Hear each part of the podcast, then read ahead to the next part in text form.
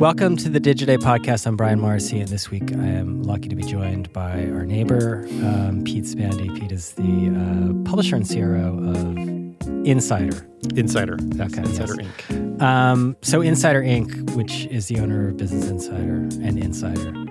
So, explain how that is now operating two brands. You guys been doing it for for a while.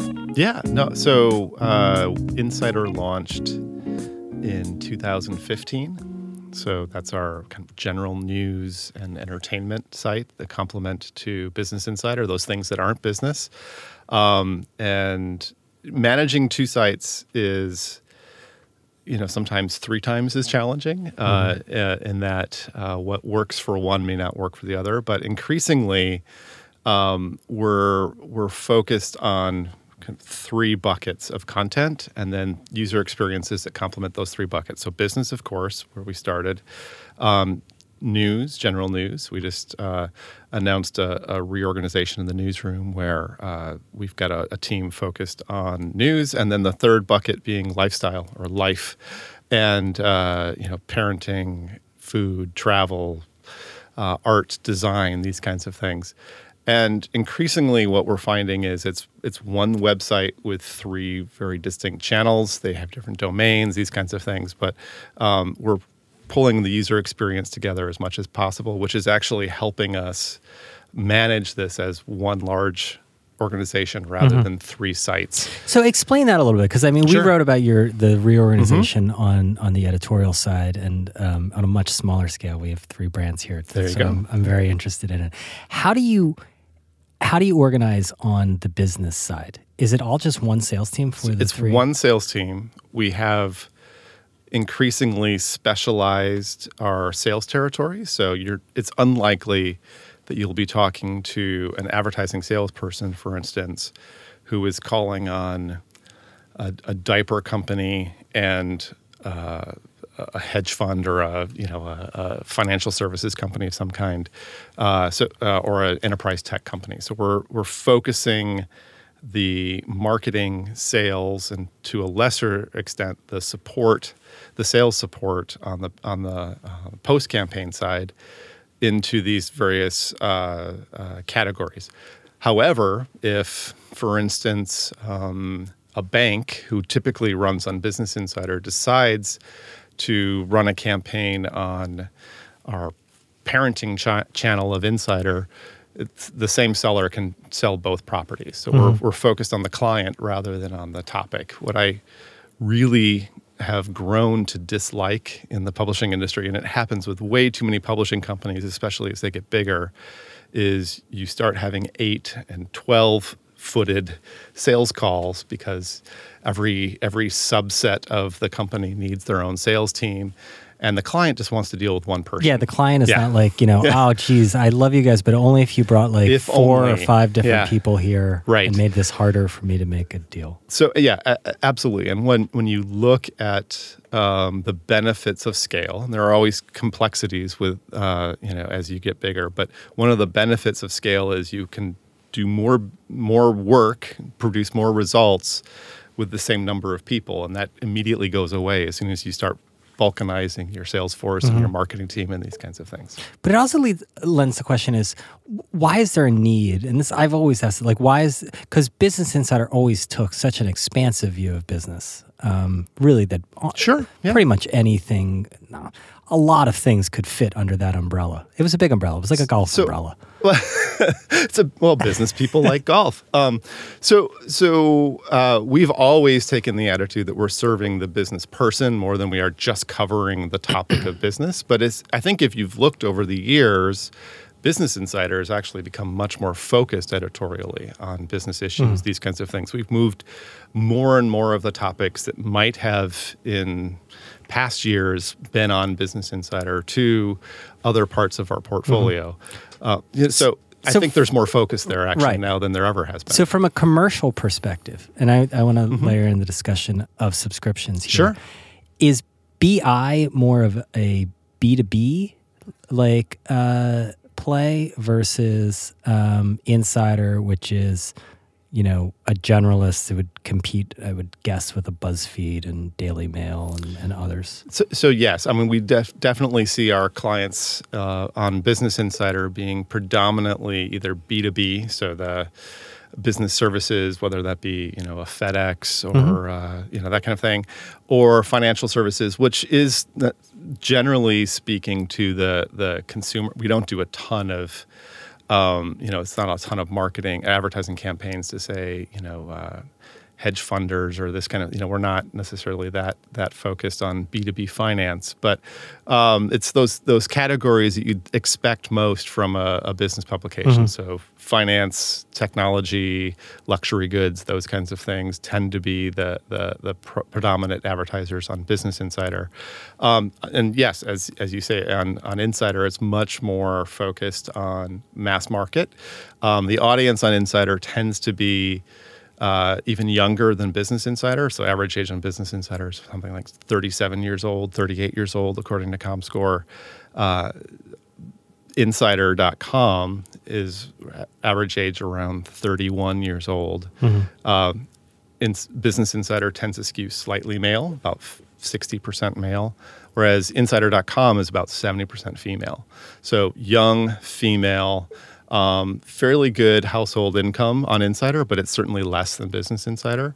And uh, you know, contextually, it's just a very different environment. So it's you know, it's it's all things that you you will not see on Business Insider with much frequency any longer. So, did it open these new categories for you that you you weren't getting before? absolutely, I think you know there uh, there are certainly market expectations around um, you know, where a, a, consumer package a good company is. So, like, there are many people who would just say, like, why would I advertise my um, my diaper brand on Business Insider or mm-hmm. my uh, my soda brand or that kind of thing. So there certainly are commercial conversations that are easier when you have a more lifestyle focused site like Insider.com. Um, so so that is that is absolutely opened doors for us. We're also for Insider, we're able to really expand more into some of the video categories. I'm sure you've you've seen mm-hmm. a lot of our works. A lot of people will say, "Oh my gosh, I, I didn't realize I'd see I've seen this already. I didn't realize that was the same company that did Business Insider." So, um, you know, from a video perspective, talking your interesting bagel content, uh, bagels, cheese, cheese, yes, yeah, tr- lots and yeah. lots of travel. Um, you know, we're we're fueling a lot of bucket lists. I think um, across the globe now on the travel side. Um, so yeah, it does open up much more, uh, m- many more opportunities, much more more content areas for us to pursue. Um, but also, I think from a user perspective, we're we're curating content in these different categories much more tightly than we had in the past, which um, creates, I think, a more satisfying user experience for a lot of these people. And then we can we can you know cross promote content across these brands um, as as we see fit. But you know, we're we're creating much more focus in these areas. I, I want to get to the subs, but before I do, mm-hmm. I, have a, I have a question about the agencies. Do you, do you run into an issue where BI is very well known, right? And and Insider, this is my suspicion. Insider is is very well known to the people who consume its content, but probably less known to clients. And and they'll be like, "Wait, I know BI. Like, what is Insider? These are big numbers, but yep. um, so cer- certainly, there's there's uh, an aspect of that. I think it's less and less every day, thankfully. But uh, yeah, there's there's still uh, a, a, a, need for us to build the awareness for awareness for the Insider.com brand for Insider in general. Um, and it, the, the the other benefit of Business Insider is a lot of our customers, whether or not they're advertising in the business category, read us. So we mm-hmm. we are um, frequently talking to people who both use us and may also buy us, um, which is is really helpful. Uh, whereas on Insider, I think a lot of people are ju- are still figuring out a that the two companies are related. We still have, as I say, work to do. It's it's you know the this the brand launched in 2015, the website in 2016. But um, you know, in, in terms of kind of building that brand awareness, that it does take years and years. And anyone who mm-hmm. thinks that the the world has you know acknowledged the, their existence Yeah, of a brand more quickly, um, will frequently find that they're they're they're mistaken. So um, we're still on that journey. We're still working working to do that. I will say though, from a corporate perspective, having the ability to speak to everything from your um, most narrow business to business uh, client to your broadest consumer client does help in those top to top agency discussions uh, as they're looking for the fewest number of partners who Fewer, can- bigger. You fewer, be in bigger. that Yep. fewer, bigger set. Absolutely. So the ability to produce a solution for a multitude of an agency's clients will provide a different level of interest than the the the solution that is for only one of their their roster, for instance. And the business model is slightly different. I mean, it's it's it's mostly ads. There's e-commerce component, I'm sure, on Insider. Yes. Um, yeah, we have no subscription right now on Insider. and which- but there's there's subs in, on the BI side on Business BI Insider, Prime, we have and then Business Insider Prime. and Yep. then BI Intelligence, which I guess is Correct. somewhat. E- explain um, how you balance having a subscriptions model with an ads model.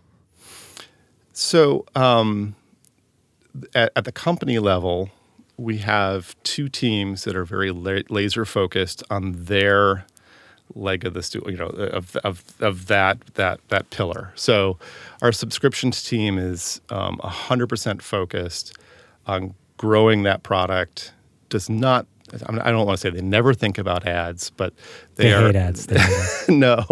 Um, and in, in some respects, we because of that focus, we're actually able to find ways to coordinate that are, are really interesting. But their So you guys are out there. You're remit, competing with each other. not at all, not at all. um, but uh, you know, there is a great deal of focus. They have dedicated support within our product organization. Um, and we share resources, uh, things like just the site as a whole, but also you know our data and analytics and these kinds of things. We're pooling those resources for from an infrastructure perspective to serve both. Our email property, for instance, we're, we're both using, but there are distinct focus on both sides. Um, and the the mission when they wake up in the morning is is very very clear on both sides. So our advertising team can be really proud of what's happening from Business Insider Prime and the membership and all of these kinds of things, but they don't touch it on a day to day basis. And the same is true on the other side.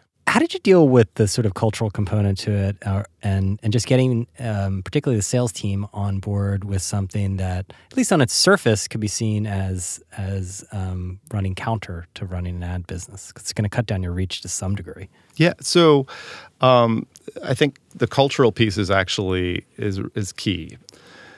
Henry, our CEO and co-founder, uh, is very very frequently found. You might even hear him from here. We uh, Digiday and Business Insider I share a floor. Henry. Yeah. so uh, um, Henry's question, you know, in pretty much every meeting that he has, I would assume, at least the meetings I'm in with him, is who's owning this, whatever that might be. So from the very beginning, it's it's very much culturally about you know, hey, we're going to divide and conquer. We're going to uh, um, have that focus on each side. From the from the advertising perspective, unless people um, were were not sharing this sentiment with me, um, there wasn't a lot of concern on our part, and and you know part of that is we've seen the ability to add initiatives, uh, you know, e-commerce, syndication, other kinds of things, without necessarily seeing our overall reach shrink that much. So, as you look at the uh, incorporation of Business Insider Prime into our portfolio, the the, the consumer subscription product, um, we also we hired roughly forty five writers during that first year that it was uh, in existence, in part to feed that product, not to the exclusion of the rest of the site, but actually in an additive uh, way.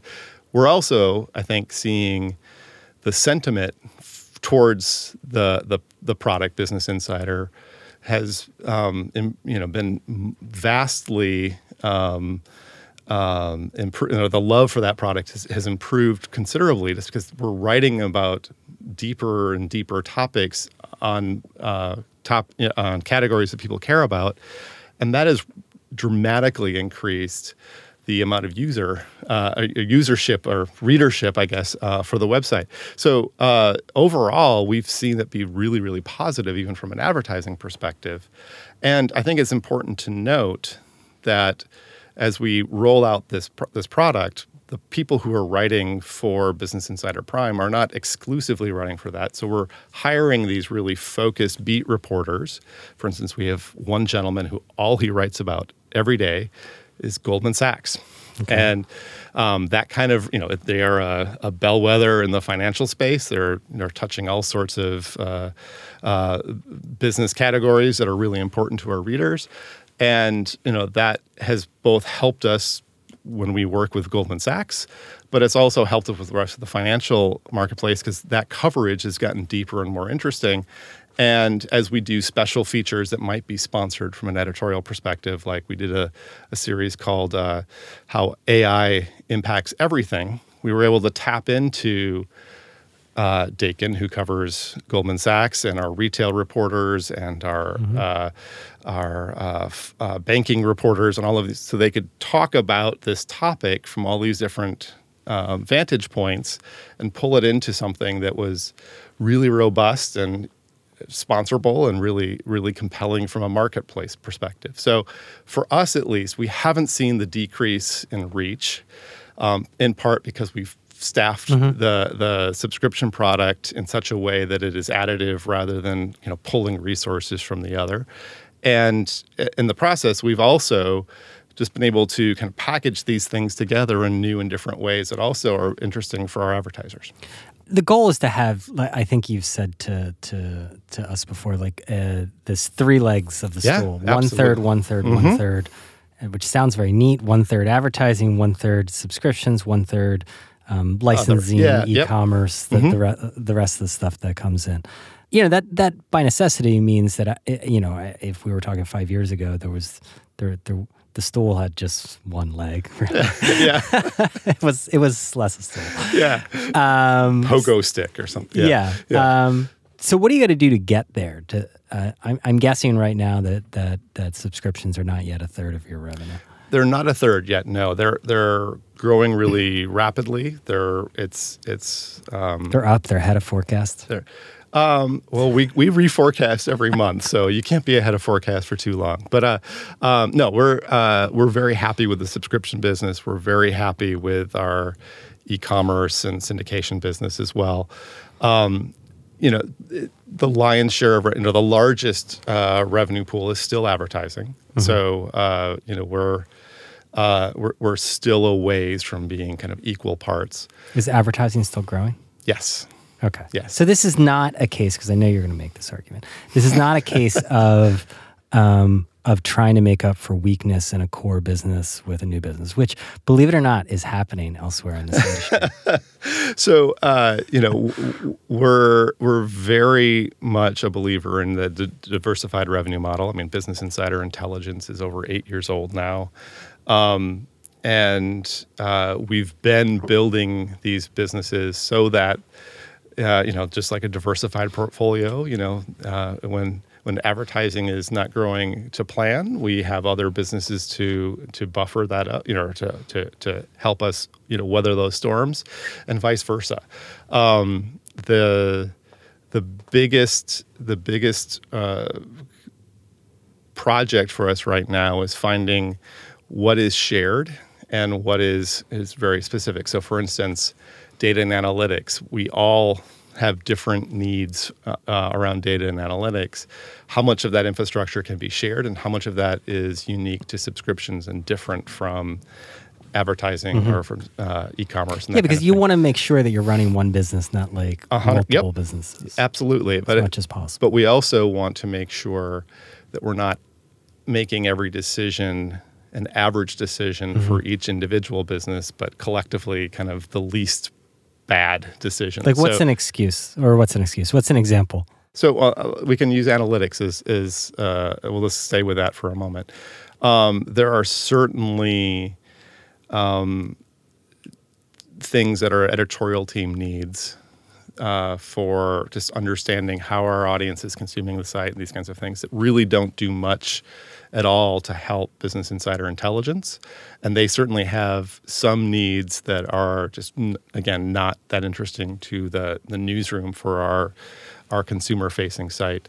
So we have different solutions from a, an analytics uh, perspective in terms of understanding audiences, these kinds of things for each of those business units underlying that is one common framework that is kind of the source of record for for general performance on all things site.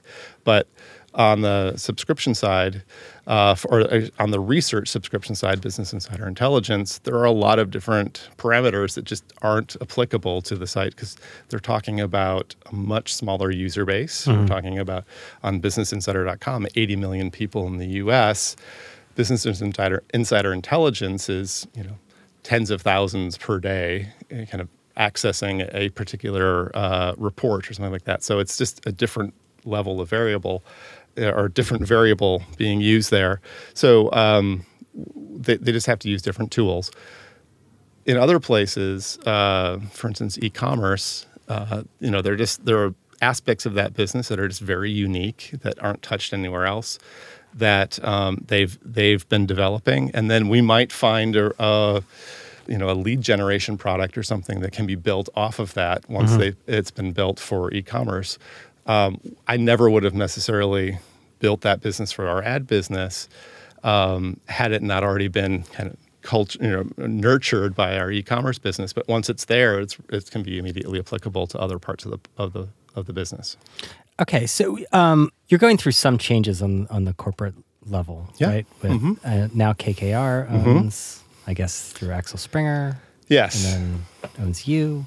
Yeah, um, and then eMarketer is coming into the family. That's right. Well, eMarketer has been owned by Axel Springer right. for a number of years. Um, in January, uh, eMarketer will become part of the Insider Inc. umbrella. So it's same corporate owners, just you know, we're a different management group that will, or we're consolidating management groups with these okay. two companies. I'm sure you can't lay out the whole integration plan. No, probably doesn't exist. but um, explain how that will change because I think some people were like, "Oh, that's interesting." Well, um, so a lot of it is still being sorted through, and I'm not the best person to speak okay. to all of those details. There are people who are running that business who are much closer to it, but uh, you know, there's. Uh, a lot of shared infrastructure that uh, would be built out twice, and now can be built, you know, uh, built for both businesses or both businesses currently mm-hmm. that are uh, really interesting. I think our parent company was also really keen for two of its subsidiaries to not be competing against one another. So I think there's yep. there's real you know organizational incentives for that uh, for that to occur, and then there are a lot of really talented and knowledgeable people at eMarketer and at Business Insider Intelligence who will benefit from the you know the experience and best practices of the other business. And while some of that happened before, it, you know, it just it will never happen in the same way it will when you're sharing those goals and that that uh, organizational mm-hmm. structure. So that that's a big part of the rationale f- right. for that part of the business. On, on the ad side, um, what's the current biggest challenge? Um, I'll give you I'll give you two. Um, which is somewhat uh, not responding to your ask. But I think there's so the first one is you never know what's going to be happening tomorrow.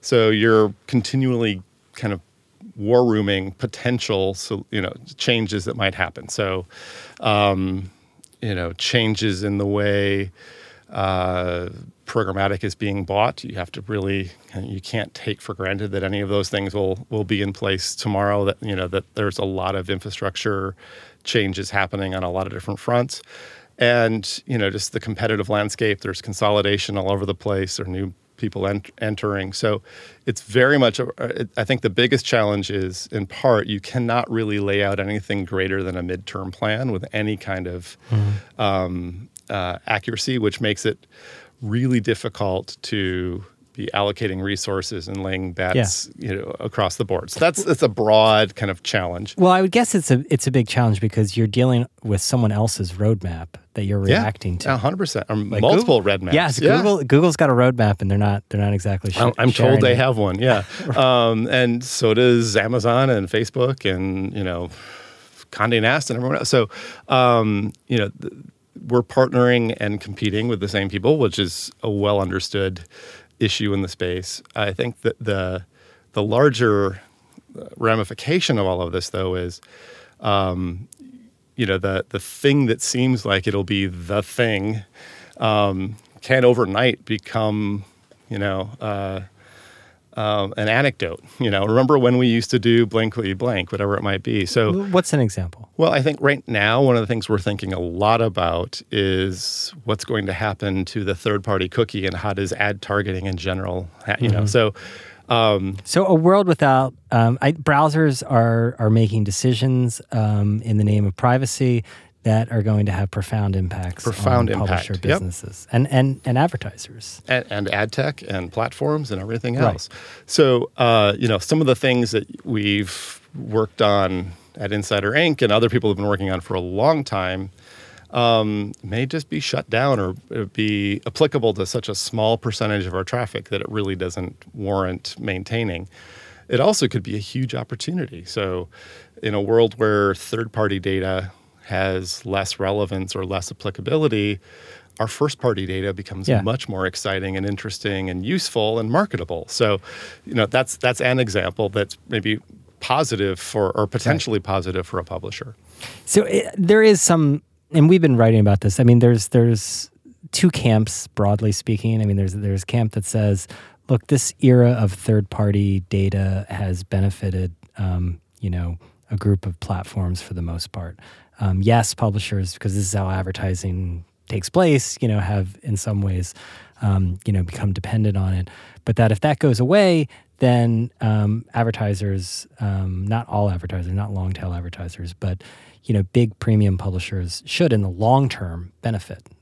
I, I think so. Yeah. Um, Which camp are you in? Um, I'm I'm in Both? the uh, no. I'm in the. Uh, I think publishers will benefit, uh, provided Google came out with its study saying they won't. Yeah, they're, they're very unbiased in this. Yeah. Um, yeah. so I I th- I think the big question is, and and this is part of the reason I think platforms have been um, so successful for the last ten years is uh, there you need to have enough scale behind whatever solution for it to not only work but work it in a way that make warrants the focus. Um, so I think publishers need to figure out how to not only deliver insights and kind of carve out the relevant portions of their audience for an advertiser, but do it in such a way that they can actually scale it profitably and provide the kind of results that make it worth the advertiser's while. Yeah. So I think in you know in the let's call it the early 2000s um, publishers were guilty of kind of underthinking data and targeting, and uh, you know, Google, Facebook, whomever ad networks were were able to maybe have a less compelling data story, but have multiple zeros more behind the inventory that made it worth yeah, time. I mean, you can do. I mean, it's not even worth it if you're not at at scale because I think a lot of the questions, sort of the big macro question, is you know, digital advertising's been fairly efficient to.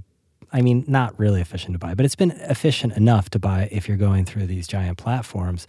Um, but if all of these, you know, combination of GDPR, the California Privacy Act, um, these browser initiatives are just going to add on transaction costs to such a degree that maybe the money doesn't go from Google and Facebook to publishers, or maybe it just goes out into some other stuff. Yeah, billboards or yeah. yeah it, it, again, to, to, my my previous statement, where you're you're doing you're you're you're in war rooms building up plans for all these eventualities, and um, nothing is is certain by any means. I think the the the balance of scale plus precision uh, from a data perspective will allow some subset of uh, publishers, and certainly we hope Insider Inc. is. I'm, we're working hard to make sure Insider Inc. is one of them. Um, has the has the ability to deliver that business value and that insight um, to advertisers at a scale that makes it worthwhile will will mean that there will be some subset there that will will um, will survive, and we, plan to be one of them. I think the other thing that is very very clear from a data perspective is that there's more to this than just ad targeting, and I think most of the conversation around data right now in advertising is about targeting rather than uh, surfacing up insights that might be helpful for just marketing more broadly. So I'll give you an example mm-hmm. of one mm-hmm. of the things that we're doing. So, with some of our uh, advertising partners who are buying us programmatically through some kind of private deal, whether it be PMP or preferred, whatever it might be, programmatic guaranteed. If we've coordinated this in advance, we can start to tell our advertisers what we know about the audience that they're buying, that they're interested in. So, that example, I'll give you an example. So if um, a bank that's targeting small businesses, small business owners, is buying our audience via PMP using their data, we can then tell them what we know about those impressions. And let's say for a moment that we've discovered, in addition to all of those things that you might expect out of a small business advertiser, there between the ages of 35 and 54 and they're you know 65% male or what you know they have relatively high household incomes. All those things that they already probably know and are kind of what you'd expect in a small business owner.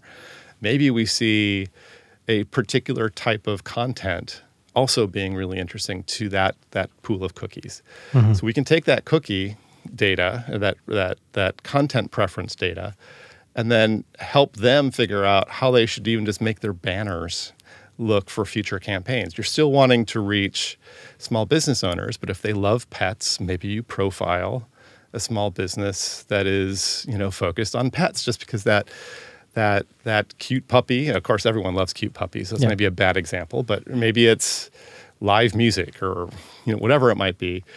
That additional data about that audience can really inform creative strategy, messaging strategy, maybe it's partnerships, whether it be with us or with anyone else out mm-hmm. there.